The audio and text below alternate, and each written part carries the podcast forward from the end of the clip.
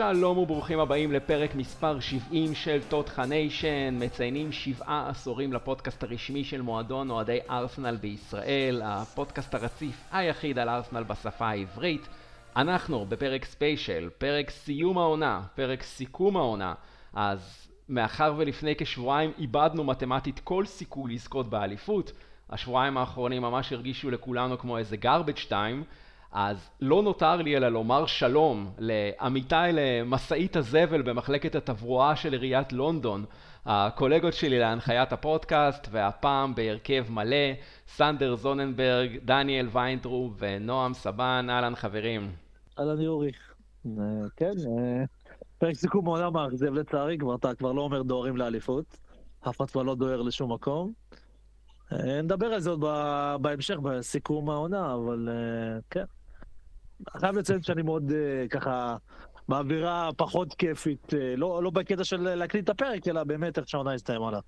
אני, אני דווקא די מבסוט מהסיום עונה, אני חושב שכאילו עשינו עונה גדולה. מזכיר לכם שאם סיטי תנצח את יונייטד בגביע, אז אנחנו ניפגש עם סיטי במגן מגן הקהילה, תחילת העונה הבאה, שזה לא, שזה לא רע. מי חשב בתחילת העונה בכלל שדבר כזה יהיה אופציה? אז אני אופטימי. אני מצטרף לא, לאופטימיות בגדול. ברור שאנחנו, ברגע שאתה כבר שומר על הצלחת כל כך הרבה מחזורים, וברגע האחרון מאבד את זה בצורה הכי ארסנלית שיש, זה כואב כמו חץ באמת עמוק עמוק ישר לתוך הלב. אבל עשיתי כבר את האבל שלי, האמת שניסיתי להתכונן לזה לפני השבועיים האלה, זאת אומרת, בשבועיים האלה כבר הייתי לגמרי במנטליות של, אוקיי, העונה, העונה גמורה. אז אני באמת משתדל כרגע לשמור על הקו היותר אופטימי, והייתה באמת עונה שהיא גדולה, ואנחנו צריכים לזכור את זה שאף אחד מאיתנו כנראה לא היה מאמר על התסריט הזה, על הסצנריו הזה בתחילת העונה. מפה קדימה לעונה הבאה, דוהרים לעונה הבאה, לא לאליפות, אבל לעונה הבאה. לעונה הבאה, כן. אז באמת העונה הסתיימה, וזה באמת פרק סיכום, ובתור מבוא לסיכום הזה אני אשמח ככה לשאול אתכם בעיקר לגבי התחושות. התחושות האישיות ש... שלכם בתור אוהדי הקבוצה, תחושות שמלוות אתכם בימים האלה, פספוס, גאווה, תסכול, הישג, החמצה, התקדמות, תהליך, באמת תערובת אחת גדולה. אז אני רוצה שכל אחד מכם יבחר מילת תיאור אחת, אחת בלבד, שככה תשקף בצורה הטובה ביותר עבורו את התחושה בנוגע לעונה הזאת, וכמובן גם יסביר למה הוא בחר את המילה הזאת. אז נועם, אנחנו נתחיל איתך. וואו, אני חושב שמשהו בשורש הרגש, התרגשות, ואני אסביר. אני באמת אוהד ארסנל כבר המון המון שנים,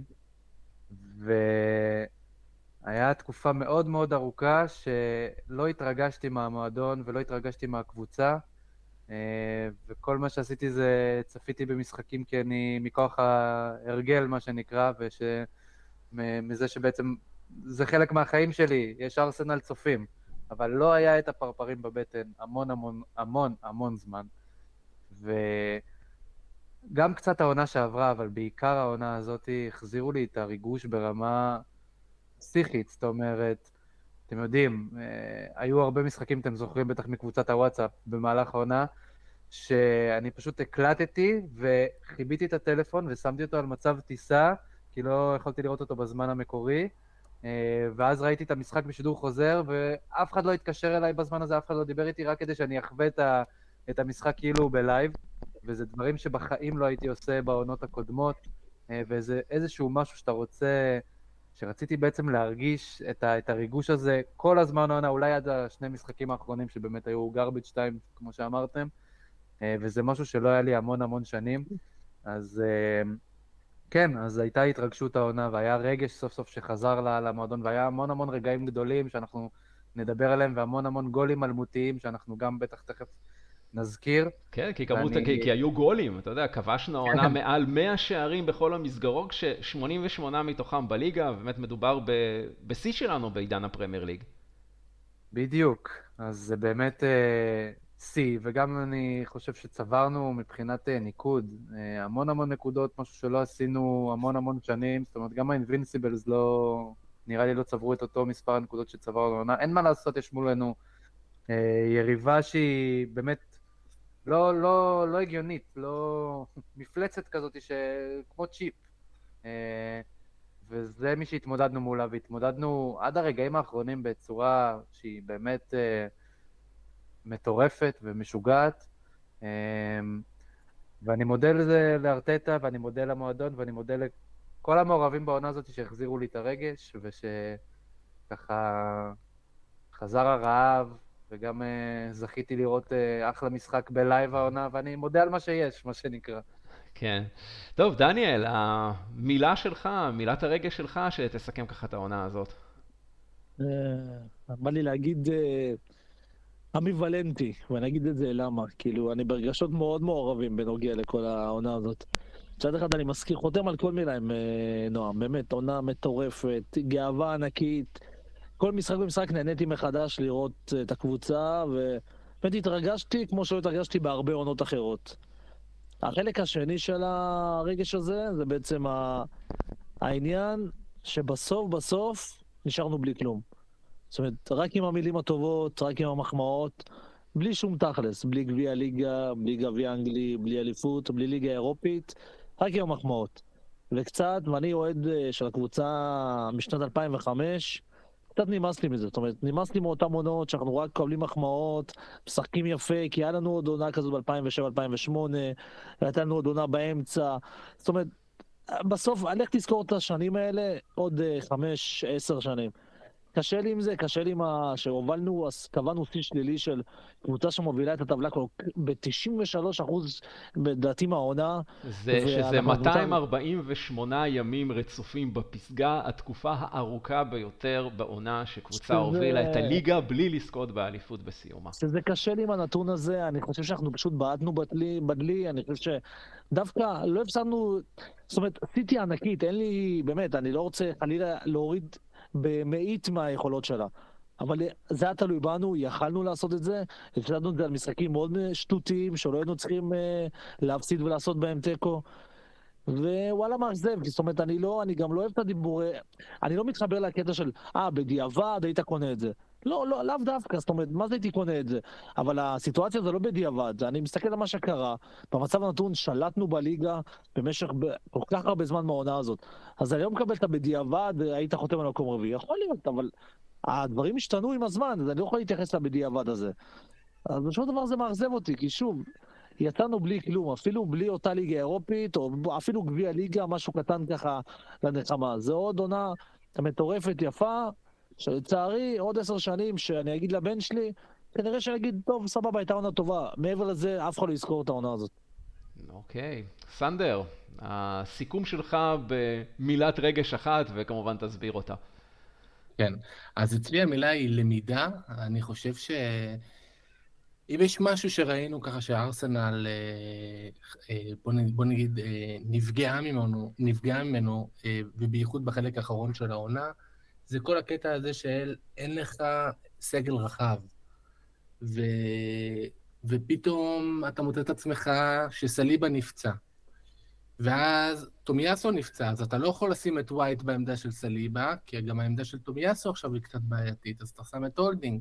אני חושב שבכלל כל העונה הזאת זו הייתה איזושהי עונה שמעבר לזה שהייתה עונה גדולה, והבאנו אה, פשוט משחקים מדהימים, אני חושב שזה היה איזשהו אה, שיעור ככה לסגל, ה, אה, לסגל, לקבוצת האימון של הקבוצה, שאנחנו חייבים סגל רחב, עמוק, כי אם לא יהיה לנו את זה, אז זה לא משנה אם אנחנו נוביל את הליגה גם מאתיים שישים ימים בשנה, אנחנו לא נוכל לקפוץ לשלב הבא. ואני בטוח שהם למדו את הלקח מזה לעונה הבאה, והם יביאו עוד רכישות, ואני מקווה מאוד שגם יפגעו. ורק דבר אחד קטן אחרון שאני חייב להתייחס אליו, שאמרת מקודם, אמרת שמונים ושמונה שערים בליגה, מתוך ה-מאה פלוס שכבשנו בעונה הזאת, אז סתם שתדעו שיש לנו השנה, שאתם יודעים כמה כובשים מתוך הקבוצה יש לנו בליגה? מעל עשרה בטוח. עוד עוד מישהו? ניחוש? משהו? שלושה אולי? כן, כמעט כל הסגל למעט תומיאס אולי? לא, תומיאס. אז אתה לא רחוק. יש לנו שש עשרה כובשים שונים, לאורך כל העונה הזאת, סתם שתבינו, כאילו, סיטי עם שתים עשרה, אוקיי? עכשיו, בדקתי, מאז העונת האינבינסיבל לא היה לנו משהו כזה. היה לנו ממש עונה מטורפת, כאילו, מבחינת כיבושים. היחידים שלא כבשו מהשחקנים שעוד מקבלים דקות, זה טירני, סמית רו, אלנני, טוב, הוא היה פצוע, תומיאסו היה פצוע, וזהו. וואלה. טוב, זה באמת נתון בהחלט. נורדיניו, נורדיניו, כי את הגול לקחו לו. כן. טוב, סנדר, תראה, אתה דיברת על הנושא של הלמידה, אתה יודע, אני מסתכל על עוד איזשהו נתון שטיפה צובט לי, בכל הנוגע באמת ללמידה שלנו מהעונה הקודמת. כי גם בעונה הקודמת לא הצלחנו לכבוש אפילו שער אחד, בשני המשחקים הרצופים של המחזורים שלושים ושש ושלושים ושבע, שהם בעצם ה... המחזורים אולי הכי מכריעים, וגם העונה זה קרה לנו, וגם uh, העונה כבשנו חמישה שערים במחזור הנעילה, ואני מזכיר לכם שגם במחזור הנעילה של העונה הקודמת כבשנו חמישייה בבית. יש פה איזשהו סימפטום מסוים של uh, לא אמורים... Uh, לא, לא, לא, לא אמורים להיות באיזשהו לחץ, אז אנחנו באמת יכולים ככה להתפרק והכל בסדר, uh, להתפרק בקטע הטוב, כן? וכשאנחנו דווקא צריכים את הנקודות, אז אנחנו מתפרקים בקטע רע. Uh, אם זה צירוף מקרים, יכול להיות, אבל uh, אני ככה בכל זאת רואה כאן איזשהו, איזשהם קווי דמיון על איזשהם מסקנות שלא הוסקו מהעונה הקודמת. ו... אבל אני כן רוצה בכל זאת לסיים את הקטע הזה בפרק בטעם טוב. Uh, ההפרש מטוטנהאם בסיום העונה הזאת עמד על עשרים וארבע נקודות לטובת ארסנל. זה ההפרש הגבוה ביותר בין הקבוצות מאז עונת אלפיים ושבע אלפיים ושמונה. וככה בתור אוהדים אני חושב שזה בהחלט איזשהו ציון דרך שאפשר uh, בהחלט לשמוח ממנו ולהתגאות. Uh, בכל אופן, אנחנו ככה בפרק הזה נדבר על שני המשחקים האחרונים של ארסנל בעונה שחלפה, ההפסד בחוץ לנוטינגהאם פורסט והניצחון הביתי על וולפס, וכמובן במוקד הפרק, האייטם המרכזי, סיכום העונה שלנו וחשיפת והכתרת נבחרי העונה של מועדון אוהדי ארסנל בישראל, ופאנל חברי תותח ניישן, כמובן עם תוצאות המשאל הגדול שערכנו בשבוע האחרון בקרב האוהדים הישראלים של הקבוצה, ונפתח את סקירת השבוע האחרון של העונה עם משחק החוץ האחרון של ארסנל בקמפיין שנערך באצטדיון הסיטי גראונד, אצטדיון שבשנים האחרונות לא העיר פנים לארסנל עם הדחות מפתיעות בגביע האנגלי, וגם הפעם המצב לא היה שונה כששוב ארסנל חזרה מנוטינגהאם עם ראש נפול, עם תוצאה מאכזבת ובידיים ריקות. אז השאלה הראשונה, דניאל, האם הפעם, בניגוד לפעמים הקודמות, זה בכלל הפתיע מישהו? לא, זה לא הפתיע אף אחד, זה לא הרלוונטי לאף אחד. הגענו למשחק הזה אחרי ה... בעצם הניצחון של סיטי, כבר כולם uh, ברור להם. זאת אומרת, אם קודם לא היה ברור, אז עכשיו זה לגמרי היה ברור שהסיכוי הלך, לא רלוונטי. אני באמת חושב שאין מה לקחת מהמשחק הזה, אני חושב שהשחקנים מאוד רצו לשחק, פחות ממה שאני רציתי לראות את המשחק הזה. Uh, זה פשוט ה... כבר... באמת, uh, משחק שמעכב אותם בדרך לים, זה... ככה אני רואה את זה. האנשים באמת שבורים מנטלית, והרבה אנשים שגם אתה שחווית את המשחק מול ברייטון, כבר אמרת שגם האווירה של השבר של, שקיימת אצלי די הופף את המועדון, כי באמת האכזבה היא נורא קשה. אז לא, לא הפתיע אותי, באמת לא ציפיתי, גם אם היינו מנצחים זה לא מפתיע אותי, אם הפסדנו זה לא הפתיע אותי. זה היה כזה לפרוטוקול בלבד, ככה אני רואה את זה. כן, זה באמת נראה כמו משחק שהשחקנים עלו ללא שום חשק, ללא נחישות וללא דרייב, מה שהרגיש כאילו חלק מהם כבר מחכים לביקור שלהם בחוף הרחצה, אולי רצו לפגוש שם את כלבת הים העבודה יוליה, באמת השמש הקולחת באצטדיון באמת רמזה לכך, ולא פחות מאכזבת העובדה שהאליפות הוענקה באופן מתמטי למנצ'סטר סיטי בעקבות הפסד של ארסנל ולא בעקבות ניצחון של סיטי, ומבחינתי זה מסמל לא מעט את תחושת הבעיטה בדלי של סוף העונה הזו.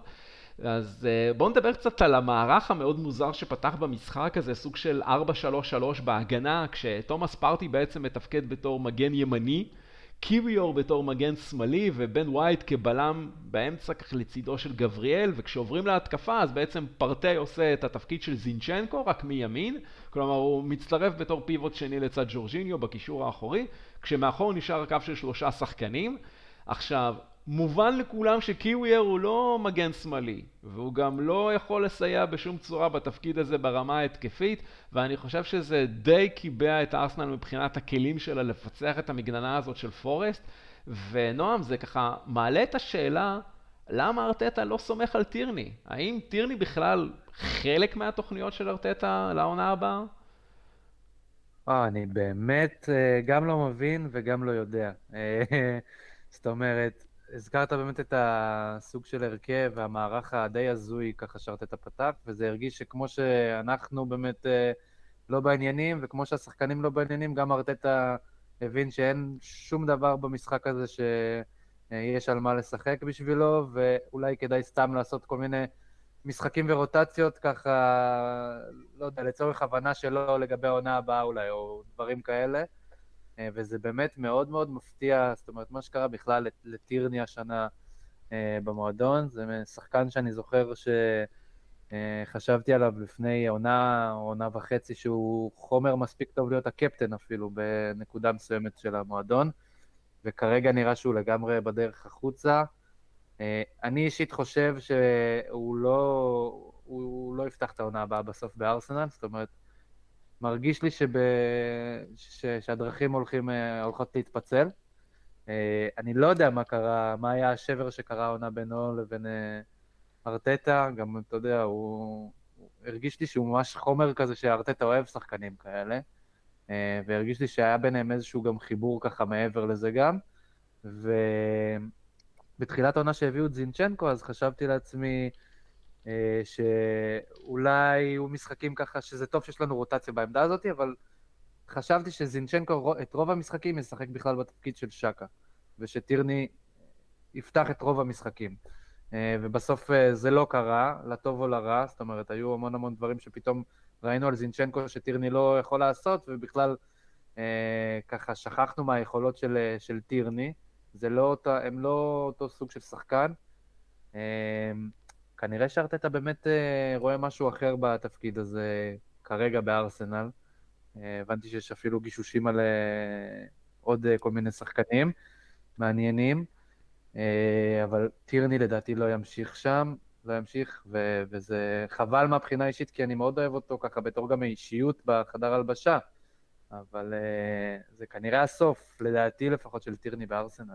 אוקיי. Okay. סנדר, בוא נדבר קצת על הסטטיסטיקה של המשחק הזה, וכמובן הדבר הכי בולט זה אחוז השליטה בכדור. כמות המסירות המצטברת השלישית בגודלה העונה, שבאה לידי ביטוי ב-שמונים ושתיים אחוזי הצלחה, החזקה בכדור, זה היה הפוזשן הגבוה ביותר שקבוצה כלשהי השיגה עונה במשחק והפסידה בו. אבל uh, תסתכלו גם על כמות הבעיטות למסגרת. שלוש בלבד. כמות ההזדמנויות הגדולות שהגענו אליהם, ביג צ'אנסס, אפס. אז סנדר, המספרים מאוד מאכזבים.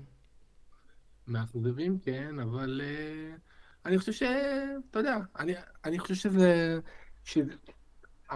החומרה הגדולה פה, זה, אם אתה זוכר, דיברנו על זה בפרק הקודם, ששני משחקים אחרונים, כבר אין לנו סיכוי, אולי, אולי מתמטי היה לנו עוד איזשהו סיכוי לפני, לפני המשחק, אבל אמרנו, למה שישתף עכשיו שחקני הרכב, שישתף את כל מי שלא מקבל דקות, זה ככה כבר גמור. ואז הוא מעלה הרכב שהוא גם מוזר, וגם כולל בתוכו כל כך הרבה שחקני הרכב, ואתה מפסיד. אז אני חושב שזה עוד יותר כואב בעצם, זה עוד יותר אה, הופך את הסטטיסטיקה הזאת לבעייתית, אבל אני חושב שזה נסלח אה, בינתן לעובדה שאנחנו כבר בסוף עונה, והשחקנים כבר איבדו את החשק כמו שדניאל אמר, וכבר הבינו שזה גמור, אז כן, אז הם התמסרו יופי והחזיקו בכדור הרבה, אבל הם, הם לא היו באמת על המגרש אה, מנטלית, ו- וזה מה שגמר את המשחק. כן. נקודה אחרונה ברשותכם, שככה מאוד מדאיגה אותי, זה עיבודי הכדור הרשלניים האלה של מרטין אודוגר במרכז השדה. שלושה כאלה בחודש האחרון גרמו באופן ישיר לספיגות של ארסנל. זה קרה מול סאות'המפטון, זה קרה נגד מנצ'סטר סיטי, וזה קרה גם הפעם נגד נוטינגהם פורסט. ואם זה היה קורה לגרניט ג'אקה, כבר היינו צולבים אותו בכיכר העיר. המזל שלו, דניאל, זה שהתקפית הוא נתן באמת עונה יוצאת מן הכלל. כן, אין ספק שאודגר בעונה מצוינת, זאת אומרת, אני, אמרתי, קשה לבוא בטענות למה שהיה במשחקים, שני המשחקים האחרונים, כי אני באמת חושב שזה לא מייצא כלום. אודגרד נתן עונה מצוינת, זאת אומרת, לכל הדעות הוא התעלה, והוא שחקן צעיר, והוא כבר קפטן, ואני חושב שהוא מכאן הוא גם יעלה ויעלה. אני חושב שזה שחקן שהוא נכס, אז קשה לבוא בטענות, אני חושב שזה דווקא, אני אומר במרכאות, אבל זה כאילו מביע גם את האכזבה שלו, זה כמה הוא... כל היכולת קרסה, כבר שהוא הבין שכבר אין סיכוי לתואר, אז באמת אני קשה לבוא לו בטענות, זאת אומרת, זה לא משחק שאני יכול לייחס אליו איזה משמעות, אבל יכול, אם זה המשחק, אתה יודע, רשמי, שיש לו משחק, כנראה יש לו צודק שהיו צולבים אותו כמו את ג'אקה. בגלל, בגלל שזה, שזה, שזה קורה באמת... לך פעם שלישית באותו חודש, כן? בשניים מהמשחקים ה... שהזכרתי מקודם, הם משחקים חשובים, סאות'המפטון ומנצ'סטר סיטי, זה היו משחקים שארסנל עדיין היו חזק בתוך התמונה של האליפות. כן, כן, לא, אני אומר שאני חושב שהייתה, אפשר לייחס לזה ירידה מסוימת ביכולת, אבל זה נבע עם האווירה הכללית של הסיכוי של האליפות שעובד, אבל בסך הכל הייתה לנו עונה מצוינת, אני קשה לבוא אליו בטענות ספציפית על העיבודים האלה. אוקיי. טוב חברים, בואו עכשיו נעבור במעבר חד לאליפות העולם במשחקים חסרי חשיבות, שנערכת כמעט מדי העונה באצטדיון אמירייטס. בסיומה זו השנה ה-שלושים ברציפות, שומרת ארסנל על תארה בתור אלופת המפעל. למעשה משנת אלף תשע מאות תשעים ושלוש לא הפסידה ארסנל בביתה במחזור הנעילה של עונת הפרמייר ליג, ונחשו מה? זה לא קרה גם הפעם, יאללה איזו הפתעה. אז שוב, ברוכים הבאים לגארבג' שתיים, והפעם הקורבן התורן הוא וולפס, שמובסת חמש אפס, במשחק שנראה היה שרק קבוצה אחת הייתה על המגרש, סנדר. כן, קבוצה אחת הייתה על המגרש, ומה ש... טוב, אותי לפחות בתור אוהד, הדבר הכי שעניין זה החולצה החדשה. גם אותי האמת. אחלה הזדמנות לראות את החולצה החדשה, ואני חייב לדעת שכבר קניתי. לא קיבלתי, אבל קניתי, וזהו. שמעתם על השמועות למה יש פסי זהב, או שזה מין שמועה שרצה כזאת? אז בגלל ה... ה-Invincibles. כן. לא, הייתה גם איזו סברה שחוץ מזה, שזה היה כביכול שארסנל יזכה באליפות, אז זה כאילו עם ה-Invincibles, באמת זה יהיה ביחד כזה מין איזה... זה מה ששמעתי. לא, אני שמעתי את השמועה שלך, רק בקצת מורחבת, דיברו על כך שהפאץ' של האליפות, על הכתף, על היד, הוא פאץ' מוזהב של האלופה. אז הזהב הזה אמור להשתלב טוב עם הזהב של הפסים על החולצה. אני הבנתי שבכלל, כאילו, אתה יודע, מה שאתה אומר, אז זה הפכה להיות מין בדיחת אינטרנט כזאת טיפוסית על ארסנל, של... כן, הם uh, עשו בדיוק את החולצה הזאת כי הם רצו לחגוג uh, איתה את האליפות ולא יצא להם וכאלה, אבל זה תכלס מה, תכננו את החולצה הזאת כנראה כבר לפני יותר מחצי שנה, זה, זה די שטויות, אבל uh, בסדר. כן. טוב, בכל אופן, יחיה ההבדל הקטן בין וולפס לנוטינגהם. שחקני וולפס באמת הגיעו למשחק הזה עם uh, כפכפים, באמת הם נראו די אבודים מהרגע הראשון, בלי שום מוטיבציה, בלי שום נחישות, בלי תשוקה. מבחינתם העונה הזאת נגמרה, נגמרה כבר מזמן, הם הבטיחו את הישארותם בליגה והמטרה הושגה. זה למעשה היה ההפסד הרביעי שלהם ברציפות, אם אני לא טועה, וזה באמת לא מפתיע. ברגע שאין לך מטרה להילחם עליה, אין שום סיבה להתאמץ, וראינו את זה בחופש המוחלט ששחקני ארסנל קיבלו במשחק הזה. לצורך ההמחשה, תומאס פארטי מסר ארבעים וארבע מסירות במשחק הזה, כש-ארבעים ושלוש מתוכן הגיעו אל יעדן, מרביתן היו מסירות קדימה. זה רק מראה על הגישה ההגנתית שהייתה לוולס במשחק הזה, כמעט שום הגנה, חופש מוחלט מבחינת ארסנל. נועם, בואו נדבר קצת על גיבור המשחק הזה, גרניט ג'אקה, אחרי שבע שנים במועדון, ציין את משחקו האחרון במדים של ארסנל.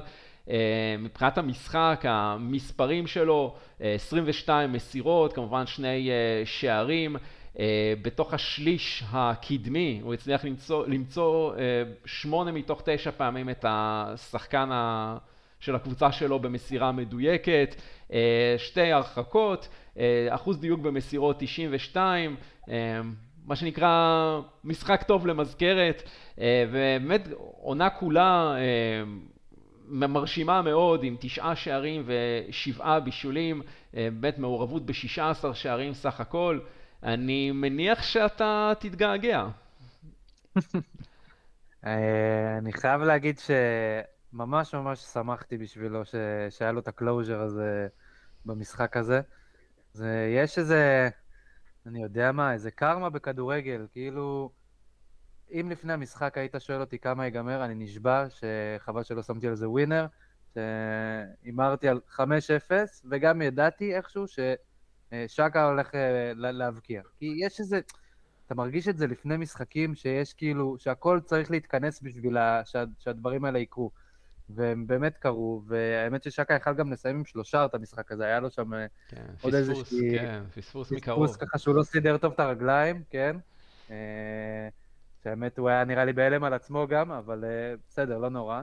והוא קיבל את הסיום הכי מתוק שיכול להיות לו בארסנל, ואני חושב שרק מבחינת הסריטאית זה ככה, כאילו מישהו ישב שם וכתב את הסיום הזה, חבל שזה לא נגמר בשבילו באליפות, זה באמת היה סוגר לגמרי את הסיפור הזה, והיו מוכרים את התסריט הזה להוליווד, ועושים על זה סרט ככה מאוד מאוד מרגש, ומוכרים אותו ל-H B O, אני יודע למי. עונה שנייה באמזון. בדיוק, שרק סביב שקה מהרגע של ההורדת חולצה עד הרגע הזה, אבל לא קרה, בסדר. אי אפשר עד כדי כך להיות הוליוודים, אבל באמת שממש ממש הגיע לו הסיום הזה בארסנל, וגם אם ראיתם ושמתם לב ככה, גם האולטרס שלה, כאילו בקהל שם הרימו לכבודו איזשהו שלט, וזה באמת סיום יפה שמגיע לו, והוא נתן עונה שהיא גדולה, ותאמינו או לא, אנחנו... אני לא האמנתי שאני אוציא משפט כזה מהפה שלי, אני חושב שאנחנו נתגעגע אליו, ומי שייכנס לנעליים שלו בעונה הבאה, ואני מקווה, וזה גם משמעות, סמית רו אולי, יש לו, בוא נגיד, גאפ גדול, פער גדול להשלים, ושקה סיים את הסיפור בצורה הכי יפה שיש. השאלה, דניאל, האם אתה תתגעגע? ושאלה נוספת אליך, דניאל, עד כמה קשה יהיה למצוא לג'קה מחליף? אני אפריד את החלק לשאלה, את התשובה לשני החלקים. קודם כל נתן עונה טובה, מה ששאלו שלו, הוא באמת נתן עונה מצוינת, בניגוד לעונות האחרות, הוא באמת היה בהרבה משחקים אחד המצטיינים של הקבוצה. עם זאת, אני חייב לציין שהוא אחד מאותם סממנים די בינוניים, שלא הגענו איתם לשום דבר, זאת אומרת, אני באמת, אני יכול להגיד באמת, להעריך את מה שעושה העונה, אבל אני לא בוחר על העזיבה שלו, אני חושב שאנחנו מזמן היינו צריכים להביא מישהו יותר טוב לעמדה שלו. חלק, כמו שאמרתי, חלק מאותה, מאותה סיבה שלא זכינו בכלום, זה שז'קה היה פרטנר שהוא פחות טוב גם לפרטי, וגם באופן כללי זה משהו, עוד לדעתי הוא אחד מהירושות האחרונות של ונגר, אני לא טועה, אם אני לא טועה. אני חושב שהוא די מסמל את הבינוניות, ו...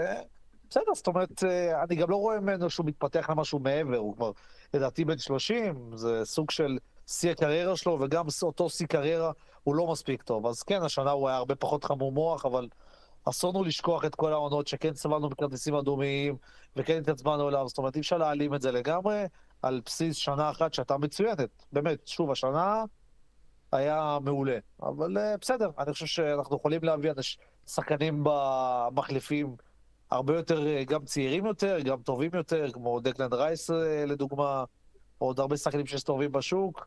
זאת אומרת, אני לא, לא בכיתי, לא, לא בוכה על העזיבה הזאת. אוקיי. טוב, חברים, אנחנו עוברים עכשיו לאייטם המרכזי של הפרק החגיגי שלנו, כמיטב המסורת בסיומה של העונה. זו השנה השמינית ברציפות, אנחנו במועדון אוהדי ארסנל בישראל, ערכנו את משאל נבחרי העונה הרשמי שלנו, שבו אתם, הגונרים הישראלים, קבעתם את נבחרי העונה שלכם. אז השנה הצביעו בסקר שלנו שלוש מאות חמישים ושניים תותחנים ישראלים, מספר מאוד מכובד ומייצג. אז לפני הכל, תודה רבה לכל מי שנטל חלק בהצבעה וכל מי שהשפיע, ואני חייב לומר שבחלק מהקטגוריות נרשם קרב צמוד ממש על חודם של קולות ספורים, וזה משהו שלא היה לנו בעבר, מה שאומר שבאמת כל קול השפיע. אז מה שאנחנו נעשה עכשיו זה שאנחנו נעבור על כל שבע הקטגוריות בזו אחר זו, נחשוף את תוצאות הבחירה שלכם, האוהדים, כמובן כולל אחוזי ההתפלגות בכל קטגוריה, וגם את הבחירות שלנו, ארבעת חברי פאנל Tot Nation, וכמובן ננמק אותן. אז בואו נצא לדרך עם הקטגוריה הראשונה, והיא תגלית העונה, ואני רוצה לפני הכל להסביר למי שלא ממש הבין את המשמעות של הקטגוריה הזאת, למרות מאמציי כל עונה להסביר את זה. תגלית זה אומר שחקן שפרס לתודעה שלנו, האוהדים, במהלך השנה האחרונה. כלומר, לא שחקן שהיה בסגל הבוגר, אלא מישהו צעיר שעשה עונה מרשימה בליגת הנוער, בליגת המילואים, אולי כמושאל, ובאמת הגיע לתודעה של האוהדים במהלך השנה האחרונה. ושלושת השחקנים שאנחנו עמדנו לבחירה בקטגוריה הזאת הם אמריו קוזייר-דיוברי, קיון אדוארד וברוק נורטון קאפי. אז נועם, נתחיל עם הבחירה שלך. טוב, אז האמת שאני בחרתי בקאפי, אבל זה לא בגלל שאני איזשהו מבין גדול או עוקב הדוק אחרי הנוער, זאת אומרת, הלוואי שהיה לי יותר זמן לזה, אבל מהנוער אני בעיקר ככה התרגשתי בגלל ווילשר האמת, עקבתי קצת יותר אחרי קבוצת הנשים השנה, אבל קאפי, מה שאני זוכר ממנו זה את ה, דווקא את ההופעה בנבחרת הנוער של אנגליה מול נבחרת, נבחרת ישראל שלנו, שאגב עושה חייל עכשיו ככה מי שעוקב, ושם ככה ראיתי באמת שחקן מרשים, גם מבחינת נתונים פיזיים, ונראה לי שהוא מישהו שיוכל, אני רואה אותו איך שהוא משתלב, לא, לא, לא בהרכב, אבל רואה אותו אולי מקבל איזשהו צ'אנס להשתלב בארסנל מתישהו, אז אני ככה בוחר בו, ואני בהחלט אשים את העין ויעקב אחריו יותר גם בעונה הבאה. אוקיי, סנדר, הבחירה שלך. האמת שאני כמו נועם, בחרתי גם בקאפי. הסתכלתי קצת על משחקים שלו לאורך העונה, ויצא לי לראות את גמר הצ'מפיונשיפ של הפלייאוף בעצם, שהיה לפני כמה ימים נגד לוטון, כן, שלוטון בסוף עלתה על הפרמייר ליג, אבל מי שראה את המשחק הזה, אני ממש הופתעתי. זאת אומרת, יש לנו כמה שחקנים באקדמיה לפעמים שאחד בולט יותר, אחד בולט פחות, וכאלה שאתה אומר, טוב, אולי יהיה לו סיכוי מתישהו וזה, אבל זה שחקן שאני חושב ששנתיים, שלוש קדימה, הוא שחקן ספסל בוודאות. זאת אומרת, אם הוא לא ימחר, הוא שחקן ראוי להיות על הספסל בארסנל, הוא נתן שם תצוגה מריבה, וכמו שנועם אמר, הוא גם בחור חזק כזה. חסון, חסון. כן, כן. מזכיר קצת במבנה את קייל ווקר, של השם מקום. כן, אבל הוא סוס, הוא סוס, ואני חושב שזה שחקן עם פוטנציאל מטורף, ואני ממש, אני נותן לו את תגלית העונה. אוקיי, דניאל, הבחירה שלך. אז אני גם מצטרף לסנדר ונועם, זה באמת שני משחקים ה... יחידים שככה יצא לי לראות את, גם את קאפי וגם ככה את קבוצת הנוער, ושוב, אני מאוד ככה סקפטי בנוגע לכל שחקן ככה שמתלהבים ממנו בהתחלה, כי אני מרובה אכזבות משחקני נוער שתלו בהם תקוות ובסוף הם סיימו כמו מאמן קבוצת הנוער, ווילשר, שלצערי היה לו כל כך הרבה, אז חשבנו שזה מסי הבא, והוא רק עוד שנייה מתחרה במסי, ובסוף לצערנו הוא פרש בגיל שלושים, אחרי שהוא לא מצא קבוצה, אז אני מאוד ככה מאופק בנוגע לשחקנים, אבל אין ספק שקאפי נראה כמו שחקן שיכול להתפתח למשהו שיכול לשחק בארסנל, אבל אני מאוד שומר על איפור, כי זה לא מעיד על כלום בינתיים. אוקיי. הבחירה שלי הייתה דווקא שונה משלכם. הבחירה שלי הייתה אמריו קוזייר-דיוברי, ואגב, גם הבחירה של רוב האוהדים שבחרו בקטגוריה הזאת, הייתה אמריו קוזייר-דיוברי. אמנם בהפרש לא גבוה, וככה באמת בהפרש של שני אחוזים בלבד, זאת אומרת הייתה אחת הקטגוריות הצמודות יותר, אבל הוא בעצם המנצח כאן עם שלושים ושמונה נקודה שש אחוזים מהקולות. למי שככה פחות מכיר, אז מדובר בווינגר ימני בן שמונה עשרה, שרשם העונה בליגת המילואים עשרים ושתיים הופעות, והיה מעורב בתשעה שערים של הקבוצה, זאת אומרת חמישה כיבושים וארבעה בישולים. כמובן היה שותף לריצה המרשימה של קבוצת האנדר שמונה עשרה שלנו, העונה בהובלתו של ג'ק ווילשר עד לגמר הגביע האנגלי לנוער שהזכרתם, כש... כחלק מהמסע הזה, הוא כבש חמישה שערים ובישל עוד שניים, כמובן התאמן העונה גם עם הקבוצה הבוגרת, ישב גם על הספסל של מיקל ארטטר בארבעה משחקים, אבל לא קיבל הזדמנות העונה, מדברים עליו בתור כישרון יוצא מן הכלל, ואני לא אופתע אם בעונה הבאה הוא יקבל איזו הזדמנות גם בבוגרים במסגרת גביע הליגה, ומה שמעניין לגביו זה שבתור ילד הוא גדל דווקא באזור גיאוגרפי של צפון לונדון שיותר מזוהה עם אהדה לטוטנהאם, אבל הוא צמח להיות אוהד של ארסנל, וכמובן בגיל ארבע עשרה הצטרף לאקדמיה שלה, ומאז הוא בעצם איתנו. טוב. עשה בשכל. עשה בשכל, כן. ואם אנחנו מדברים על מצטרפים, אז אנחנו נעבור לקטגוריה השנייה, שחקן הרכש המוצלח של העונה. קנינו לא מעט שחקנים העונה, גם בקיץ וגם בחלון העברות של החורף. היו כאלה שהצליחו יותר והיו כאלה שהצליחו פחות. בכל מקרה, אנחנו העמדנו לבחירה שלושה שחקנים בקטגוריה הזאת, גבריאל ז'יזוס, אלכסנדר זינצ'נקו וליאנדרו טרוסארד. אז נתחיל עם הבחירות שלכם, חברים. דניאל, אתה הראשון הפעם. טוב, אז אני בחרתי בזינצ'נקו, זה פשוט אה, מגן מטורף, אני פשוט, אחד מהדברים שגרם לקבוצה לשחק כמו שהיא שיחקה, זה הרבה בזכותו, זאת אומרת, זה אותו מגן שנכנס, יודע להיכנס לאמצע, יודע לשח... לתת לנו גם אה, חוזק באמצע וגם מגן תוקף ברמה של אה, חלוץ לחלוטין, זאת אומרת, במהירות מטורפת על הקו, יש לו חיבור מולי מרטינלי, נהנתי מכל דקה לראות אותו למשחק, ו... ואני חושב שאחד החלקים החשובים בקבוצה הזאת היה זינצ'נקו, וראינו משחקים שהוא לא שיחק וטירני שיחק, אז הרגיש שהאגף השמאלי הרבה יותר עייף, הרבה יותר... אומנם הגנתית אני חייב לציין שיש לו מקום להשתפר, אבל התקפית לגמרי הוא משמש כמו עוד קיצוני, ושצריך הוא נכנס למרכז, ובחינתי הוא באמת ברומטר רציני מאוד, שאני חושב שהוא אחד ה... כיום כבר אחד השחקנים החשובים ביותר, ואני חושב שעוד עונה כזו, זאת אומרת, בעונה הבאה הוא כבר ייכנס שלב אחד אחרי שהוא כבר יתאקלם בעצם לקבוצה כבר, הוא, אני חושב שהוא יעלה אפילו מדרגה אחת למעלה, ואני מבחינתי הוא המצטיין. אני חייב לציין שגם טרוסארד ולסוט נתנו עודות מצוינות כל אחד בתקופת הזמן שלו, אבל אם אני לוקח את uh, שלושתם, אז מבחינתי זינצ'נקו באמת uh, נצץ מבחינתי. אוקיי, סנדר, הבחירה שלך. אז אני מצטרף לדניאל, אני חושב שבאמת זינצ'נקו גרם לקבוצה להיראות כמו שהיא נראתה. אני לא יכול לתת את זה בשום אופן, לא לג'זוס ולא לטרוסארד, בגלל שג'זוס התחיל טוב, ואז הוא הפך להיות סוג של, תסלחו לי, אבל סוג של הקזט, עם כל הזמן תאונות לשופטים וכל הזמן הרמות ידיים וכעס, וטרוסארד התחיל חזק מאוד, שתיים, שלושה משחקים ראשונים חזק מאוד, ואחרי זה יכול להיות שזה בגלל החוסר בדקות, אבל משהו שם לא היה טרוסארד של המשחקים הראשונים, לא יודע, זינצ'נקו הראה הרבה יותר עקביות. אוקיי, נועם, הבחירה שלך. טוב, סורי על חוסר המקוריות, אבל גם אני בחרתי בזינה, כמובן. אני, אין הרבה מה להוסיף למה שאמרתם, כי זה באמת סוגר לי את הדברים יפה.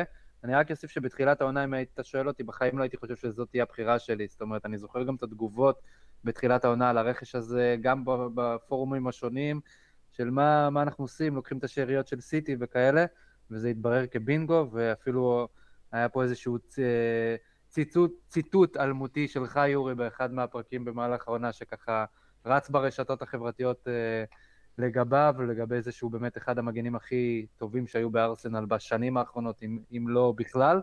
אה, הוא סיים חלש את העונה, אנחנו לא, אסור אה, לשכוח גם את זה.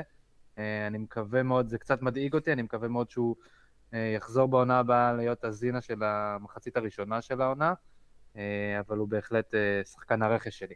אוקיי. Okay. הבחירה שלי, תראו, אני התלבטתי מאוד בין טרוסארד לזינצ'נקו, ובאמת בקרב מאוד מאוד צמוד פנימי שאני עשיתי, אני דווקא הלכתי על טרוסארד ולא על זינצ'נקו, בגלל מה שאתה ציינת, נועם, בגלל העניין הזה של הירידה המסוימת שהייתה לזינצ'נקו בשליש האחרון של העונה, שפגעה משמעותית ב... ב- ביכולת של הקבוצה לחזור ולהפגין את, היכ- את היכולת הטובה שאפיינה אותה בשני השלישים הראשונים של העונה. אה, כמובן היו גם סיבות נוספות לירידה, אבל אני חושב ש...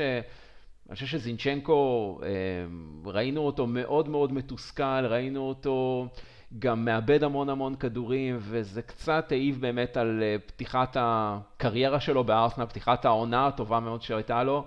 אז אם אני מסתכל על ליאנדרו טרוסארד, אני מרגיש שהתפוקה שלו במחצית העונה שהוא שיחק במדעי ארסנל מאוד אנדררייטד. השחקן הזה בישל שנים עשר uh, שערים העונה בטוטל, עשרה מתוכם במדי ארסנל בחצי עונה. תחשבו מה זה עשרה... מקום שני בפרמייר ליג, לא, שלישים. כן, בדיוק. זה. תחשבו מה זה עשרה ב... בישולים בחצי עונה. זה קצב בישולים של מסות אוזיל, אפילו טוב יותר. ר... הוא היה באמת שני רק לקווין דה ברוינה בקטגוריה הזאת בפרמייר ליג, שסיים את העונה הזאת עם שש עשרה בישולים. יש לו גם כיבוש אחד, וכל זה ב-עשרים הופעות במדי ארסנל, כש... עשר מתוכן הוא רושם כמחליף.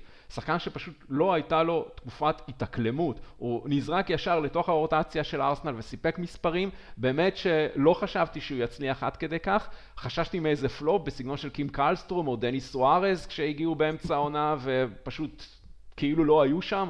אבל אני מאוד שמח להתבדות ואני מאוד מקווה שתהיה לכך המשכיות גם בעונות הבאות.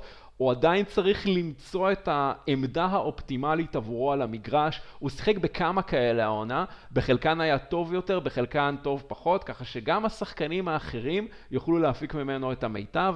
בהחלט שחקן חשוב ברוטציה הזאת של ארסנל. בחירת ה...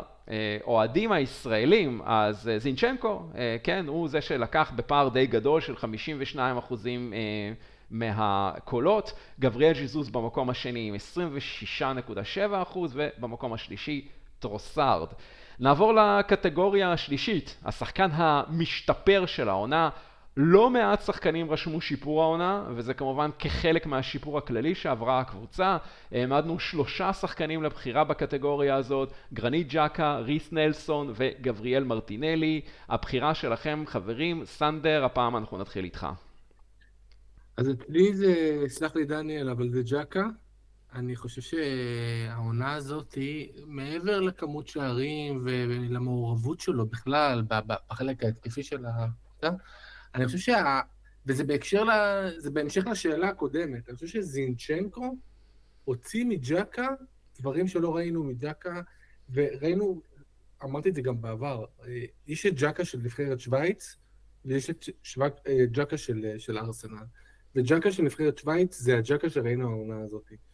מי שהיה רואה את המונדיאלים למיניהם ויורואים, ג'אקה תמיד שחקן סופר בולט, סופר התקפי, שסופר תורם לקבוצה, ואצלנו זה איכשהו לא עבד, ואני חושב שהשנה, זה יכול להיות שזה באמת הציבות לזינצ'נקו, וזה יכול להיות שזה בכלל ההשתפרות של כל הקבוצה, אבל משהו השתפר אצלו, ולי אישית אחרי העונה הזאת קצת כואב שהוא זה.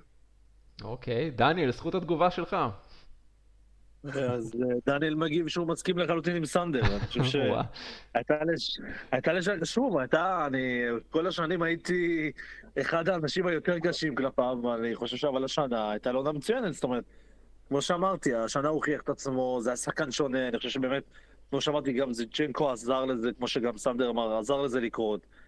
ואין לי מה להגיד, השנה באמת היה קשר מצוין. עם זאת, אני מדגיש, אני חושב שהוא עדיין קשר די בינוני, די מוגבל, שיכול להיות שחקן מחליף מעולה בארסנל. מדהים, חלום שלי שיהיה שחקן מחליף. לצערי, אני יודע שזה שחקן שהוא פסיק בהרכב ופותח. הוא לא מספיק טוב, אז... העונה, הייתה לו עונה מצוינת, ובאמת, אני לא אקח לו את זה, אבל באוברול אני לא בוכה על זה שהוא עוזב. אני כן יכול להיות מורזב ששחקן כזה הוריד מהסגל, אבל כיוון שאני יודע, כמו שאמרתי, כיוון שאני יודע שזה או הרכב, או הרכב ראשון או כלום, אז אני מעדיף את הכלום מאשר הרכב ראשון, כי גם בואו נשכח, ז'קה כבר לא צעיר, שבע שנים היה לו, לא הגענו אותו לשום דבר, הגיע זמן טיפה לעשות חילופי דורות בעמדה הזאת. אוקיי, נועם, הבחירה שלך על השחקן המשתפר של העונה.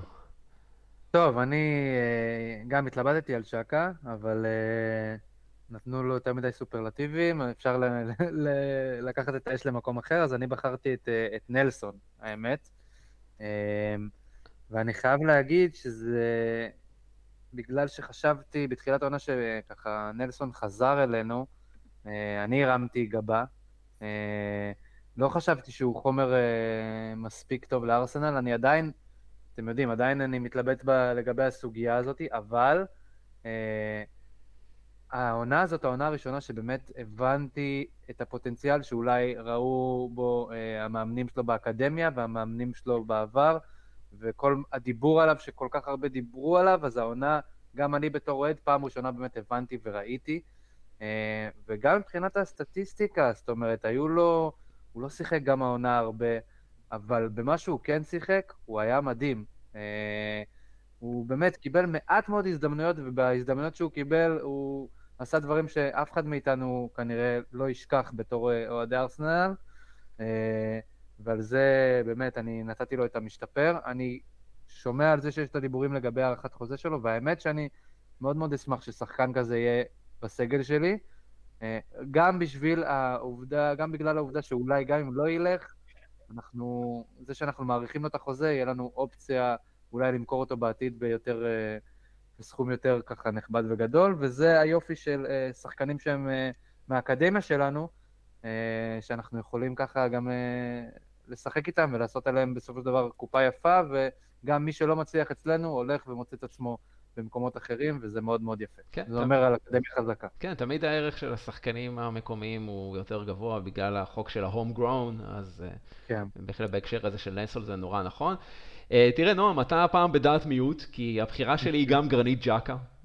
שוב, המספרים מדברים בעד עצמם, תשעה שערים, שבעה בישולים, אפס כרטיסים אדומים ב-ארבעים ושבע הופעות בכל המסגרות העונה, זו באמת תפוקה אדירה לאיש הזה. אם אנחנו משווים את זה לשש העונות הקודמות שלו במועדון, זה פשוט הבדל של שמיים וארץ, קפיצת מדרגה עצומה שלגמרי מעניקה לו את התואר של השחקן המשתפר, שחקן שכבר היה לפני שנתיים עם רגל וחצי מחוץ למועדון הזה, ומיקל ארטטה שכנע אותו להישאר ולתת לו הזדמנות. לפני שנה הוא שינה לו את התפקוד במגרש, באמת העביר אותו לעמדה קדמית יותר באותו קו של מרטין אודגארד, רק משמאל, והוא פשוט התחיל לברוח, חווה סוג של רנסנס, וגם האוהדים של ארסנל לא האמינו ופשוט התאהבו בו. שחקן שונה לחלוטין ממה שאנחנו הורגלנו, ואני חושב שבתור שחקן רוטציה הוא בהחלט יחסר לנו בעונה הבאה. ולגבי בחירת האוהדים, אז כאן אני אישית הופתעתי מאוד, וגם אתם בטח תופתעו מהתוצאות, כי כנראה שזיכרון של שש העונות הראשונות של ג'אקה בארסנל עדיין חקוק מאוד חזק אצל האוהדים, שבחרו בו רק במקום השני, עם שלושים ושמונה אחוז מהקולות, ואילו המנצח הגדול הוא גבריאל מרטינלי בכלל, ב... כן, עם חמישים ושבעה אחוז מקולות המצביעים.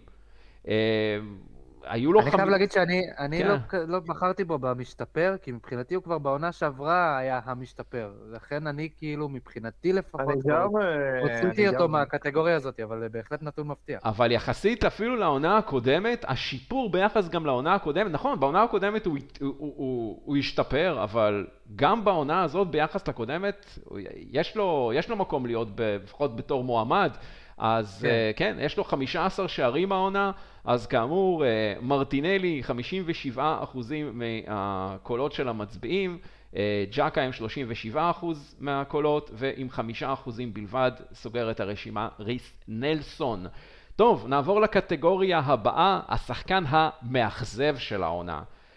שלושה שחקנים הועמדו ככה לבחירה, סמבי לוקונגה, אמיל סמית רו ורוב הולדינג.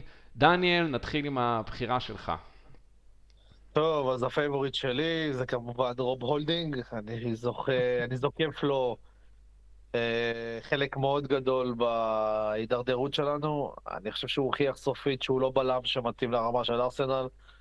מתנצל, אבל יש לו שיער יפה, באמת, גידל אחלה שיער, אני לא יודע מה הוא עשה שם, אבל יש לו רמה של מופסה. אבל מעבר לזה, אני לא רואה אותו תורם לנו בשום צורה. אולי להשאיר אותו כבלם שלישי רביעי לגביע ליגה גביע, אולי וגם, אבל אני, אין, הניסה שלו במקום סליבה פשוט הראתה לנו את ההפרש ברמות בין שניהם, ואני חושב שיש לו הרבה נקודות בהפסדים ובתוצאות אקו שעשינו. ובחינתי הוא המאכזב, כי חשבתי שאולי השנה ככה הוא כן יהפוך מאיזה מחליף במשחקי גביע וליגה לבאמת מישהו שאפשר אולי בתור בלם מוביל ביחד עם סליבה וגבריאל, אבל זה רחוק מאוד משם, כל ההגנה שייקית איתו, זה פשוט לא ברמה, ואני מאוד מקווה שאני אפרד ממנו, כי אני חושב שזה, שוב, זה אותו סבל בינוניות, שאנחנו כבר כמה עונות איתו, לא יצמח ממנו בלם טוב, הוא מתאים לרמת וולפס, ווסטה, אברטון, וגם פה אני מאוד מפרגן לו. וזהו, מבחינתי הוא המאכזב שלי. למרות שסמבי לוקונגה וסמית רון נותנים לו פייט מאוד רציני פה, אבל בגלל שהוא השפיע כל כך על העונה שלו, אז אני נותן את המאכזב דווקא לא. אוי, כמה, כמה שאתה צודק במשפט האחרון שלך, ותכף כשאני אגלה את התוצאות של הבוחרים, אתה, אתה תיווכח בכך. בכל אופן, סנדר, הבחירה שלך. אז אצלי זה סמית רו, אני יודע, נכון, הוא לא קיבל הרבה דקות העונה, אבל בקצת שהוא כן קיבל, אני לא יודע, זה, זה לא הרגיש לי סמית רו של העונה הקודמת.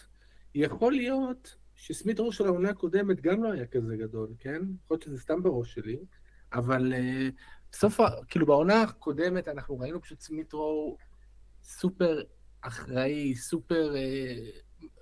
תורם לקבוצה, ומשהו, לא יודע, משהו קרה, העונה איתו, כאילו בדקות שהוא כן קיבל, זה נראה כאילו לא מחובר, מבועל, מפוחד, משהו שם לא מתחבר, ברמה שלה, אני אומר לעצמי, אולי שווה לנסות למכור אותו, אני, אני לא יודע, אני לא רואה לו עתיד, אז הוא, הוא יחזב אותי העונה.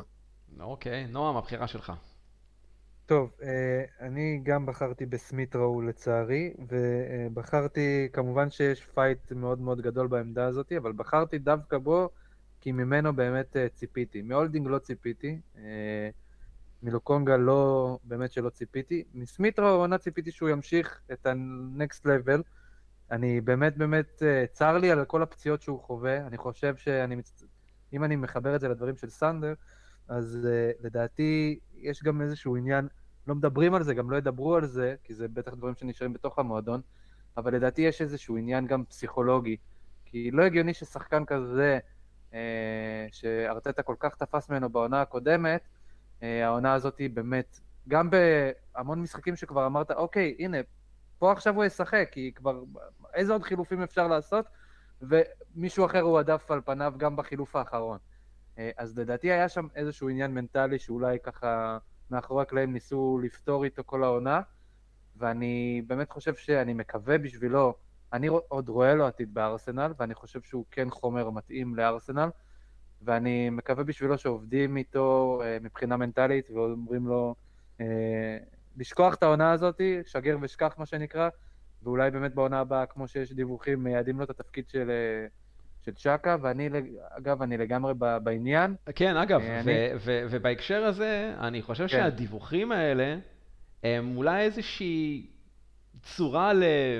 להרים את רוחו, אולי לתת כן. איזשהו ביטחון, דווקא בשבילו, כאילו וואלה, ש... כי, הוא, כי הוא די אהוד על האוהדים, זאת אומרת, האוהדים מאוד, באמת בס עליהם ששחקן כזה, שהוא ככה באמת נכון. מאוד מאוד חיובי, ותוצר של אקדמיית הנוער שלנו, חווה עונה כל כך מאכזבת, והוא צריך לקבל את הווייבים החיוביים האלה, כדי להיכנס לעונה הקרובה ברגל ימין.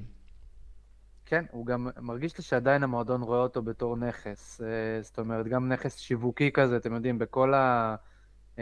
בכל הפרסומות עכשיו לחולצה החדשה הוא מופיע, ותמיד יש את הספקולציות האלה על השחקנים שאולי מתנדדים, האם הם הופיעו בתמונה של הרכש של החולצות החדשות או לא, אז הוא הופיע והופיע בגדול, ואני גם סתם על הצע ככה, אני מבין את סנדר ככה שהוא... בחר בו בתור המאכזב, כי סנדר גם מושקע, יש לו חולצה של, אני אגלה מאחורי הקלעים של סמית רו, נכון? החולצה לבנה. נכון. אז אני מבין את האכזבה. טוב, אז תראו, הקולות בינינו ממש חלוקים, אתם רואים את זה, כי גם אני בחרתי שחקן אחר ממה שכולכם בחרתם, ואני בחרתי בכלל באלברט סמבי לוקונגה, מה שנקרא, איך נפלו גיבורים, משלים עונה שנייה בשורות ארסנל, ועד עכשיו כמעט ולא הצליח להשאיר שום חותם על הקבוצה הזאת. באמת, אכזבה עצומה ביחס לציפיות שהיו ממנו כשהגיע, ודובר על פוטנציאל להיות פטריק ויירה החדש, ונראה שגם עבודה פרסיונ... פרסונלית תחת ויירה עצמו, העונה בקריסטל פלאס לא הועילה, הוא אפילו לא הצליח לתפוס מקום קבוע בהרכב של הקבוצה הזאת, והוא כבר בן עשרים ושלוש, באמת לא ילד, נראה כאילו העונה הנוכחית הייתה אפילו חלשה יותר מהעונה הקודמת שלו, המספרים שלו עומדים על עשרים וארבע הופעות בכל המסגרות, במדי ארסנל וקריסטל פלאס, אפס שערים, אפס בישולים, ובעיקר תחושת אנמיות כזו על המגרש, כאילו בורח מהכדור, בורח מאחריות, בורח ממעורבות, חשבנו בהתחלה אולי שעמדת הקשר הדפנסיבי לא טבעית לו, וזה בהחלט יכול להיות, אבל גם כשהוא שיחק במשבצת קדמית יותר של ג'קה, או בתור פיבוט שני לצד פרטי, הוא פשוט לא הצליח לבוא לידי ביטוי. יש לו חוזה בארסנל עד אלפיים עשרים ושש, שזה עוד שלוש שנים מהיום, ובאמת קשה לי לראות איך יוצא ממנו שחקן שיכול לקדם את הארסנל. אז כמו שכבר אמרתי באחד הפרקים הקודמים, זה בהחלט שחקן שאני באופן אישי הייתי פועל כדי למכור אותו בקיץ הקרוב למרבה במחיר. בכל אופן, כמו שאמרתי לכם מקודם, זו באמת הקטגוריה עם הקרב הצמוד ביותר שהיה לנו כאן במשאל, שתקשיבו טוב, הוכרע בהפרש של ארבע קולות, בין כל שלושת המועמדים. זאת אומרת, הפער בין המקום הראשון לשני היה ארבע קולות, ובין המקום השני למקום השלישי היה גם ארבע קולות. וגם ההובלה התחלפה בקטגוריה הזאת כמה פעמים לאורך ימי ההצבעה, ואני לא זוכר דבר כזה מעולם, מה שנקרא הכרעה על חודו של קול. אז בהפרש של ארבעה קולות במקום הראשון נבחר רוב הולדינג עם שלושים וארבע נקודה חמש אחוזים, במקום השני אמיל סמית רו עם שלושים ושלוש נקודה שלושים ושלושה אחוזים, ובמקום השלישי אלברט סמבי לוקונגה עם שלושים ושתיים נקודה שבע עשרה אחוזים. בהחלט קרב מאוד מאוד צמוד. טוב, נעבור לקטגוריה היוקרתית ביותר במשאל, קטגוריית השחקן המצטיין של העונה. לא צריך להסביר יותר מדי, אז בואו נתחיל עם הבחירות שלכם, חברים. סנדר, נתחיל הפעם איתך, הבחירה שלך. אני חושב שהבחירה שלי זה אודגור. אחרי העונה הטובה שהייתה לו שנה שעברה, אני חושב שהוא עשה את הקפיצה הכי גדולה מבין כל השלוש שהיו מועמדים, אם זה בבישולים, אם זה על האחריות על המגרש, הכיבושים כמובן. אני נותן לו את זה ללא כל ספק. אוקיי. נועם, הבחירה שלך. טוב, חביב הקהל שלי, גם יש לי חולצה שלו אז אני מושקע, סורי. סאקה כמובן. מה, מה, מה עוד אני יכול להגיד עליו? זאת אומרת, הוא החלום של, שלי בתור אוהד, שיהיה לי שחקן כזה, שהוא בא מהבית, בא מהמועדון, עבר בכל המערכת הזאת, כל כך הרבה שנים הוא כבר נמצא שם, וממש מרגיש שהוא חלק מאיתנו. ו- ו- איזשהו... ועוד יהיה חלק מאיתנו, חשוב לציין, לשבוע, בברוק. בדיוק. אז זה גם נתן לי, זה, זה נתן לי עוד ככה קולות לגביו. זהו, הוא באמת, הוא נתן עונה ענקית, זאת אומרת, אני, אנחנו יודעים את זה, וזה גם מדובר, אבל אני אזכיר שוב, מה, ארבעה עשר שערים, אחד עשר אסיסטים, מה, מה אפשר להגיד? הוא, הוא שחקן מטורף, ואני כל כך שמח שאנחנו, מגיע לו שנה הבאה להיות בליגת האלופות, אני כל כך מחכה כבר לראות אותו עם הפאץ' הזה על השרבול של ליגת האלופות, ולשמוע את המ... זה כאילו שחקן, שכל כך מתאים למפעל הזה, ואני שמח כל כך שהוא ישחק שם בשנה הבאה, שחקן העונה שלי. אוקיי, דניאל, שחקן העונה שלך. טוב, אז אני מסכים עם נועם, אני חושב שהתחרות היא צמודה, כי היו באמת כמה שחקנים שהתעלו מעל כולם, אבל באמת סאקה נתן עונה מצוינת. אני חושב שאחד השחקנים שבאמת גרמו לנו להיות אותה קבוצה שהיינו, זה גם כמות בישולים, גם כמות כיבושים, הוא היה all over the place, ואני חושב שאין ספק שהוא...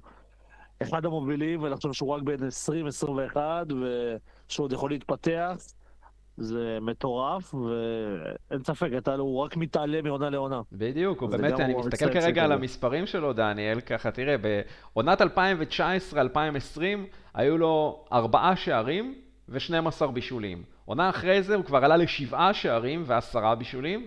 עונה קודמת היה לו שנים עשר שערים ושבעה בישולים, והעונה הזאת, חמישה עשר שערים, זה בכל המפעלים אגב, נועם, כן? אז בגלל זה יש את השער הנוסף שלו, כן? אז חמישה עשר שערים ועוד אחד עשר בישולים, ועכשיו שהוא חותם על חוזה חדש עד אלפיים עשרים ושמונה, אז באמת שחקן יוצא מגדר הרגיל שעוד עתידו עוד לפניו, זה, זה מדהים שכאילו ככה אנחנו מדברים עליו, אבל, אבל זה, זה פשוט ככה, הופיע בכל משחקי הליגה של הקבוצה בשתי העונות האחרונות, שחקן, השחקן הראשון של ארסנל לעשות עוד בפרמייר ליג, אה, זה בהחלט אה, מאוד מאוד מרשים. אה, טוב, הבחירה שלי, אז אה, אני דווקא הלכתי על וויליאם סליבה חבר'ה, אה, עד הפציעה שלו, אני באמת לא חשבתי שאבחר בו דווקא, אבל... אה, עם המספרים באמת שאי אפשר להתווכח. הכניסה שלו בתחילת העונה למרכז ההגנה שלנו, שהדרגה אותנו פשוט, מ, מ, מ, אני לא יודע, לא, לא להגיד מאפס, כן? אבל באמת בכמה וכמה רמות. גם ברמת הביטחון וגם ברמה המקצועית. הציוות שלו עם גבריאל היה כמעט מושלם. תיאום מאוד גבוה, הבנה של חלוקת האחריות ביניהם, ובין גם כל שאר המרכיבים בחוליית ההגנה, וכמובן ברמה הפרסונלית שלו כשחקן, השליטה שלו בכדור, הטכניקה, הנעת הכדור המהירה, הדיוק במסירות, חילוצי הכדורים, החטיפות, משחק הגובה, באמת בלם ברמה סופר גבוהה, שאני מאמין שרק ילך וישתפר. בתקופה שהוא שיחק, הוא הוביל את הפרמייר ליג בפער, בקטגוריה של חטיפות כדור בשליש האחורי, ובסופו של דבר תראו מה קרה כאשר הוא נפצע. פשוט נעקרה אבן יסוד בקבוצה הזאת, כי בלעדיו פשוט לא הסתדרנו, וראינו את זה כמעט בכל פרמטר אפשרי ברמה הקבוצתית. עם וויליאם סליבה וללא, אז יחס הניצחונות, שיעור הניצחונות, שבעים ושמונה אחוזים מהמשחקים, עם סליבה רק ארבעים אחוזי ניצחונות ללא סליבה. בכל מה שקשור נגיד לאיומים לכיוון השער של ארסנל, אז עם סליבה היינו מקבלים רק שמונה איומים לכיוון השער שלנו, וללא סליבה זה עלה ל-שתים עשרה, כנ"ל גם בהזדמנויות גדולות, ביג צ'אנסס, גם פי שתיים ללא סליבה, זה שלוש מול אחד וחצי, כמעט בכל קטגוריה רואים את ההבדל, והוא פשוט שחקן קריטי בקבוצה הזאת, וזה מעלה אצלי דאגה מאוד גדולה לקראת הקיץ הקרוב והעונה הקרובה. סליבה נכנס לשנת חוזה, להזכירכם, אז אדו, מה לגבי הערכת החוזה של סליבה שנגמר בעוד שנה בדיוק? אני חושב שאדו יצטרך לספק תשובה די מהר לשאלה הזאת. התפלגות בחירת התותחנים הישראלים במשאל בקטגוריה הזאת, אז פה יש מנצח מאוד מאוד חד משמעי, עם רוב של שישים ואחד אחוז מבחירת התותחנים הישראלים. מרטין אודוגארד לקח את התואר בקטגוריה הזאת, כאשר בוקאיו סאקה מסתפק רק במקום השני בפער ניכר עם עשרים ושלושה אחוז. האמת מפתיע. כן, מפתיע, מפתיע מאוד. הפער מפתיע. הפער מפתיע, נכון. הפער בהחלט מפתיע, וויליאם סליבה במקום השלישי עם שישה עשר אחוז מהקולות. יאללה חברים, שער העונה, הבחירה שלכם, העמדנו את ז'ורג'יניו נגד אסטון וילה, ריס נלסון נגד בורמות ותומאס פרטי נגד טוטנהאם הוטספר, ככה זה באמת עניין של טעם אישי, אז ככה כל אחד יגיד את הבחירה שלו. נועם, אנחנו נתחיל איתך. טוב, אני אעשה את זה זריז. נלסון, גם בגלל זה שזה פשוט היה שער ענק בדקה מטורפת, וגם בגלל השער שזה יכל להיות, אם היינו לוקחים את האליפות, אז כולם היום מדברים על השער הזה, לא קרה, אבל זה עדיין שער שככה ארסנל נראה לי באתר יריצו עוד הרבה שנים קדימה, on this day, אתם מכירים את הקטגוריה הזאת, אז זה ירוץ שם, אז נלסון. אוקיי, סנדר, הבחירה שלך. כנ"ל, אני די בטוח שזה גם הבחירה של דניאל, זה שער פשוט איקוני לעונה הזאת. אוקיי, דניאל. לחלוטין השער הזה של נלסון, אני חושב שזה הייתה תחושה שזה מנטליות של ווינרים, וגם האצטדיון פשוט התפוצץ באותו יום, אנשים רצו לדשא כאילו כבר זכינו באליפות, ובאמת הייתה אמונה שזה משחק שהוא אומר וואלה הם יכולים לעשות את זה השנה. לצערי זה לא קרה, אבל זה היה באמת משחק שנעלות כזאת רכבת רגשות. אוקיי. טוב, רק כדי לשבור לכם את אחדות הדעים, אני אבחר בשער של תומאס פרטי נגד טוטנהאם. שערנה גם. כי אני בוחר בדרך כלל את שער העונה שלי יותר לפי ה...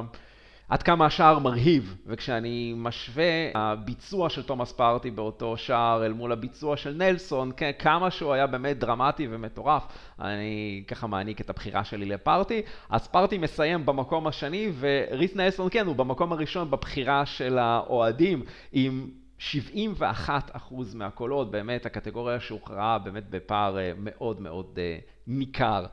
ואנחנו עוברים לקטגוריה האחרונה שלנו במשאל, הצלת העונה, ובדומה מאוד לעונה הראשונה שלו, עונת הבכורה בארסנל, גם העונה רמסדל עם כמה הצלות מהסרטים, הצלות של שערים בטוחים שבאמת שווים לארסנל נקודות. רמסדל הצליח העונה לשמור ב-שלושה עשר משחקי ליגה על שער נקי מספיגה, עשרה מתוכן היו במשחקי חוץ, הוא גם עלה לנו בכמה מקרים, אם זה נגד ספורטינג ליסבון בגומלין ששמינית גמר הליגה האירופית מחצי מגרש, או במסירה השלומיאלית שלו במחצית הראשונה נגד סאות'המפטון בבית, ככה שיש אולי איזשהו אובר ביטחון אצלו, שבהחלט יש מקום לרסן, אבל בהחלט עונה טובה שלו, ואחרי שנתיים ושבעים ושמונה הופעות במדי ארסנל, הוא הרוויח ביושר את החוזה המשודרג עליו, הוא חתם לפני כשבועיים, חוזה שמבטיח את הישארותו בארסנל עד שנת אלפיים עשרים ושש, עם אופציה להערכה בעונה נוספת, ואנחנו העמדנו לבחירת האוהדים שלוש הצלות באמת מרשימות שהיו לו העונה. הראשונה היא במשחק החוץ נגד ליברפול, הצלה כפולה במחצית השנייה, ההצלה השנייה במשחק הביתי מול בורנמות' והצלה נוספת במשחק החוץ נגד לידס. אז חברים, הבחירה שלכם. דניאל, נתחיל איתך. אני הולך להצלה מול ליברפול, כי אני חושב ש... המשחק הזה יכל להיגמר גם בשלב מסוים גם חמש שתיים ליברפול, ואני חושב שרמסדל שמר אותנו בתמונה, וזו באמת הייתה הצלה מטורפת. זאת אומרת, סלח היה בהלם שזה לא נכנס, ואני חושב שזה גם מה שהציל אותנו עם... ויצאנו עם שתיים שתיים. בדיעבד חשבנו שזה יצפיק לנו, כי יצאנו בשנתיים ב-שתיים שתיים, אז עוד איכשהו חשבנו, היינו ככה אופטימיות, אבל באמת זאת הייתה הצלה מטורפת. באופן כללי, משחק מצוין של רמזל באותו יום, אבל זאת הייתה ככה ההצלה שנתצה מבעד, מבין כולם. אוקיי, נועם, הבחירה שלך. אני גם uh, הלכתי על המשחק הזה מול ליברפול, היה שם באמת uh, ככה, זה היה מטורף, ראיתי את ההצלה הזאת גם בשידור חוזר אחר כך כמה פעמים, וזה היה כזה, מה, וואו, איך הוא עשה את זה, איך הוא הציל את זה. כיף לרמסדל שיש לו קטגוריה שלמה שזה רק הוא, כן? זה איזשהו צ'יפ קוד כזה, אבל כן, אז זה, ליברפול. אוקיי, סנדר, אני מאמר שגם אתה הלכת על ההצלה של רמסדל נגד ליברפול. כן, תמיד שהתלבטתי בין זה לבין בורנמות', שניהם היו שני הצלות מעולות, אני, אתה יודע, בשביל הגיוון, אני אלך על בורנמות'. בכלל, הוא ממשיך את היכולת שלו משנה שעברה, אם זה ההצלה מול לסטר, ו... ועוד משחקים אחרים, פשוט סוף סוף יש לנו שוער נורמלי. כן. טוב, אז גם הבחירה שלי של להצלה של אהרון רמזל נגד ליברפול, זו גם הייתה הבחירה של רוב האוהדים של שהשתתפו ככה במשאל שלנו, עם שבעים ושמונה נקודה חמש אחוז. רוב באמת מכריע, שזו הקטגוריה עם המנצח אולי החד משמעי ביותר שהיה לנו. וזהו חברים, אלה היו תוצאות משאל נבחרי העונה של מועדון אוהדי ארסנל בישראל. שוב, תודה רבה לכל מי שנטל חלק בהצבעות, וזה למעשה חותם את הפרק שלנו. אז כמו בסיומו של כל פרק, סנדר, זמן לתזכורות. כן, אז אתם כמובן מוזמנים ללחוץ על עקוב, ובכך תיחשפו לתכנים שלנו באפליקציות שלכם. אוקיי, אז תעקפו באמת בכל הפלטפורמות, ואני רוצה לספר שבקרוב, בקרוב מאוד אפילו, Tot Nation גם בטיקטוק. אז אופה. כן, כן, אנחנו ככה פולשים לפלטפורמות חדשות, אז אנחנו ככה נפרסם את כל הפרטים בקרוב, אחרי שככה נפתח את הכל בצורה מסודרת. אז תעקבו אחרינו, תעקבו אחרי הפרסומים, ואחרי זה גם תעקבו אחרינו בטיקטוק. וסנדר, כמו שאמרת, לפנינו פגרת קיץ, אנחנו בתותחני שאומנם ננוח קצת, אבל גם נשתדל להקליט אולי איזשהו פרק אחד או שניים, שיעסקו בפעילות של ארסנל בחלון העברות, במשחקי ההכנה לעונה הקרובה, וכמובן בחדשות השוטפות שבטח יהיו באותה תקופה. באמת נשתדל לשמור על קשר עם המאזינים שלנו, אז תעקבו אחרינו בפלטפורמה האהובה עליכם, נשתדל לספק לכם תוכן גם במהלך הפגרה, ומעבר לכך אנחנו חותמים ומשלימים היום עונה שלישית ורציפה של Tot Nation. חברים, בהחלט ציון דרך חשוב למיזם שלנו. כן, לגמרי. אני ככה התחלתי להזין עוד בהתחלה בהתחלה, והייתי בכלל אורח בפרקים שככה בעונה השנייה לדעתי. כן, בפרקים קשים של העונה השנייה יש לציין, כן? הזמנו אותך כדי להרים את המובל. כן, ומאוד מאוד התרגשתי ככה עונה שהצטרפתי לפאנל מה שנקרא. חייב להגיד שבאופן אישי היה לי שנה מאוד מאוד כיפית ככה מבחינת זה שיכלתי גם לחלוק את כל התחושות שלי לגבי העונה המטורפת הזאת בפאנל איתכם, וככה קיבלנו גם המון המון תגובות יפות השנה, וזה בהחלט מחמם את הלב, וגם כמות המאזינים עלתה משמעותית העונה, וזה בהחלט כיף מאוד, כיף גדול, וזה פרויקט שהוא אדיר, והייתה לי זכות להיות חלק ממנו העונה. כבר שנמשיך ככה בכל הכוח בעונה הבאה. כן, ואני, אני זוכר את הפרקים הראשונים הראשונים, יורי, לפני שלוש שנים, שהיינו מקליטים על שולחן מחשב קטן כזה, יושבים שנינו צמודים, כמה פרקים, אז כן, הרחבנו את הפאנל וזה מדהים, ו... וכן, שנמשיך ככה עוד, עוד הרבה שנים. אמן. אני קודם כל מצטרף, אני גם יחסית, לא יודע, להגיד ותיק, חדש, ביחס לנורם אני יותר ותיק, ביחס לסנדר אני חדש, אז אני אומר, קודם כל, זה פלטפורמה טובה לאוהדי ארסנל הישראלים, זאת אומרת, לא כולם יודעים, מכירים הרבה, כל מיני פלטפורמים של אוהדים אנגליים, או לא יודעים אנגלית, שוב, משלל סיבות, אני חושב שזה, בוא נגיד, נגיש מאוד לאוהדים ישראלים, ככה גם נתחבר לקבוצה, גם תוכן שהוא קצת... שונה מסתם לקרוא כתבה בוואן, וואלה, או כל דבר אחר, אלא אתה באמת יוצא לך לשמוע פה אוהדים אמיתיים כמוני כמוך, וככה הרבה יותר קל להתחבר. וסך הכל שנמשיך, אני חושב שזה משהו שמייצג אותנו, מאפיין אותנו אל מול מועדוני אוהדים אחרים. אני לא מכיר עוד הרבה קבוצות שיש להם דבר כזה, ואני חושב שזה רק מכאן אפשר לצמוח ולצמוח. נקווה, נקווה מאוד. אז חברים, סנדר, דניאל, נועם, תודה רבה. על עוד עונה משובחת של תותח ניישן, באמת היה לי לעונג מאוד מאוד גדול להיות איתכם חלק בתוך החוויה הזאת, וכמובן בציפייה רבה רבה רבה לקראת העונה הבאה. תודה, תודה לכולכם. אני הולך להתגעגע. לא הרבה זמן, נועם, לא הרבה זמן. אוהבים אותך, נועם, אוהבים אותך. זהו, ותודה רבה גם לכם, המאזינים הנאמנים שלנו, שהייתם איתנו לאורך כל העונה המרגשת הזאת, ב-עשרים ושניים הפרקים שהקלטנו במהלכה. אנחנו כבר בציפייה עצומה לעונה החדשה שמתקרבת, שגם במהלכה אנחנו נהיה איתכם. עד אז, תשמרו על עצמכם מפני השמש, שימו קרם הגנה, ואנחנו נשתמע בפרקים הבאים. יאללה ביי.